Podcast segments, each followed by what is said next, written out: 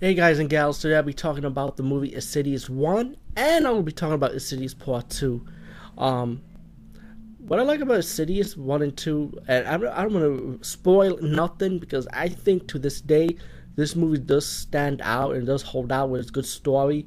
If you know you've never seen it before or if you've seen it already, I feel like the twists and turns of this movie works really well. And I'm looking forward, forward to Insidious Chapter 3 but the, the catch is, I feel like it showed too much in the theaters. Maybe they're hiding something that I would not know. So hopefully, they didn't spoil way way too much for me from the trailer. You know, so we'll see. But Insidious one, you know, you got this boy who's in a coma state, and you know you be wondering what happened to him. And then you hear like the woman or the husband might hear noises around the house and some strange shit going on.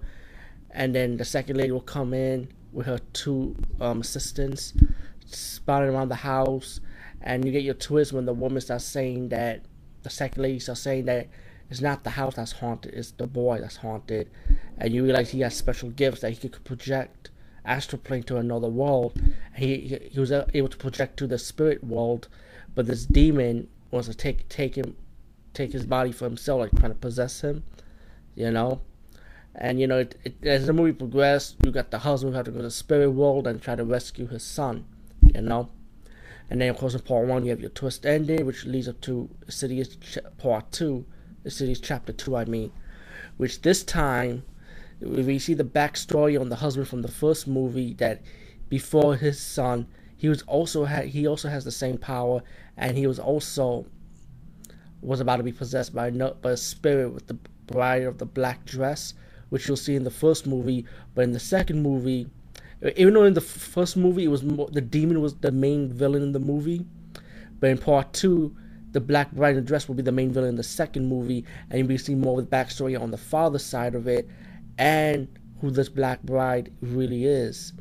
And without spoiling it, of course, you know, you get more story how father during his younger days, you know, when Lin Shaye's character first met the family, first met the woman, by helping her son out, was trying to help him out, battling what's going on, was trying to what kind what, what kind of spirit trying to harm him, and the movie kind of has like a little timeline skip, like back and forth a little bit, you know.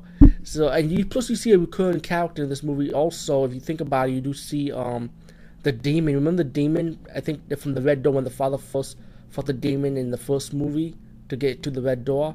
He, I think that that demon appears in the second movie also. And I think that demon also appears in the third movie because there was a demon behind Lin Shaye character on, on, the trailer. I think that was the same demon also. So that's another recurring villain that you'll see in part three, I, I would say. But besides that, um, yeah, that demon does make that make an appearance. You know, just catch it. It's just real quick. You know, that's when Lin Shaye's spirit form will come back to help Josh, the father of Dalton, to um no spoil to try save himself pretty much. Let's put it like that. Um. Anyway, uh, Insidious Part Two. At first, I was like off, a little off about it, but then when I see it again and again to catch it, to understand it much better, I, I really do like Insidious Chapter Two. I thought it was really good. You know, we finally have a full fledged story on who the Black Bride dress is, the Black Bride excuse me, and also not only that, we have a brand new villain to go with this story, the lady in the white dress. So you got a two for one. Even though the demon does not return in chapter two, but you know, we can let it slide because the woman in the white dress, she was a real bitch also, you know?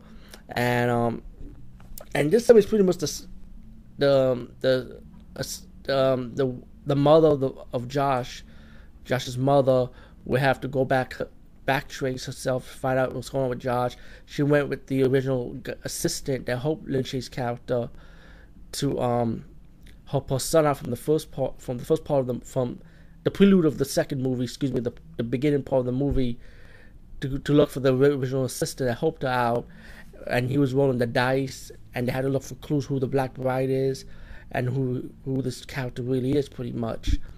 And um the story started evolving, started revealing itself and that's when you have the wife, the mother of Josh, and even the son Dalton will step in to try and save his dad against this against the evil spirit pretty much. Um again, no spoilers, man, because like I said, when I see a really good movie and I enjoy it, I don't like to spoil it, you know, unless I have to, you know. But um, yeah, Insidious one and two, it does pay off. It is a good horror movie. James Wan did a great job on these two. Um, definitely, like I said, I'm definitely looking for Insidious Chapter three, and uh, we'll see where this is going to go at. Anyway, peace, guys. See you later.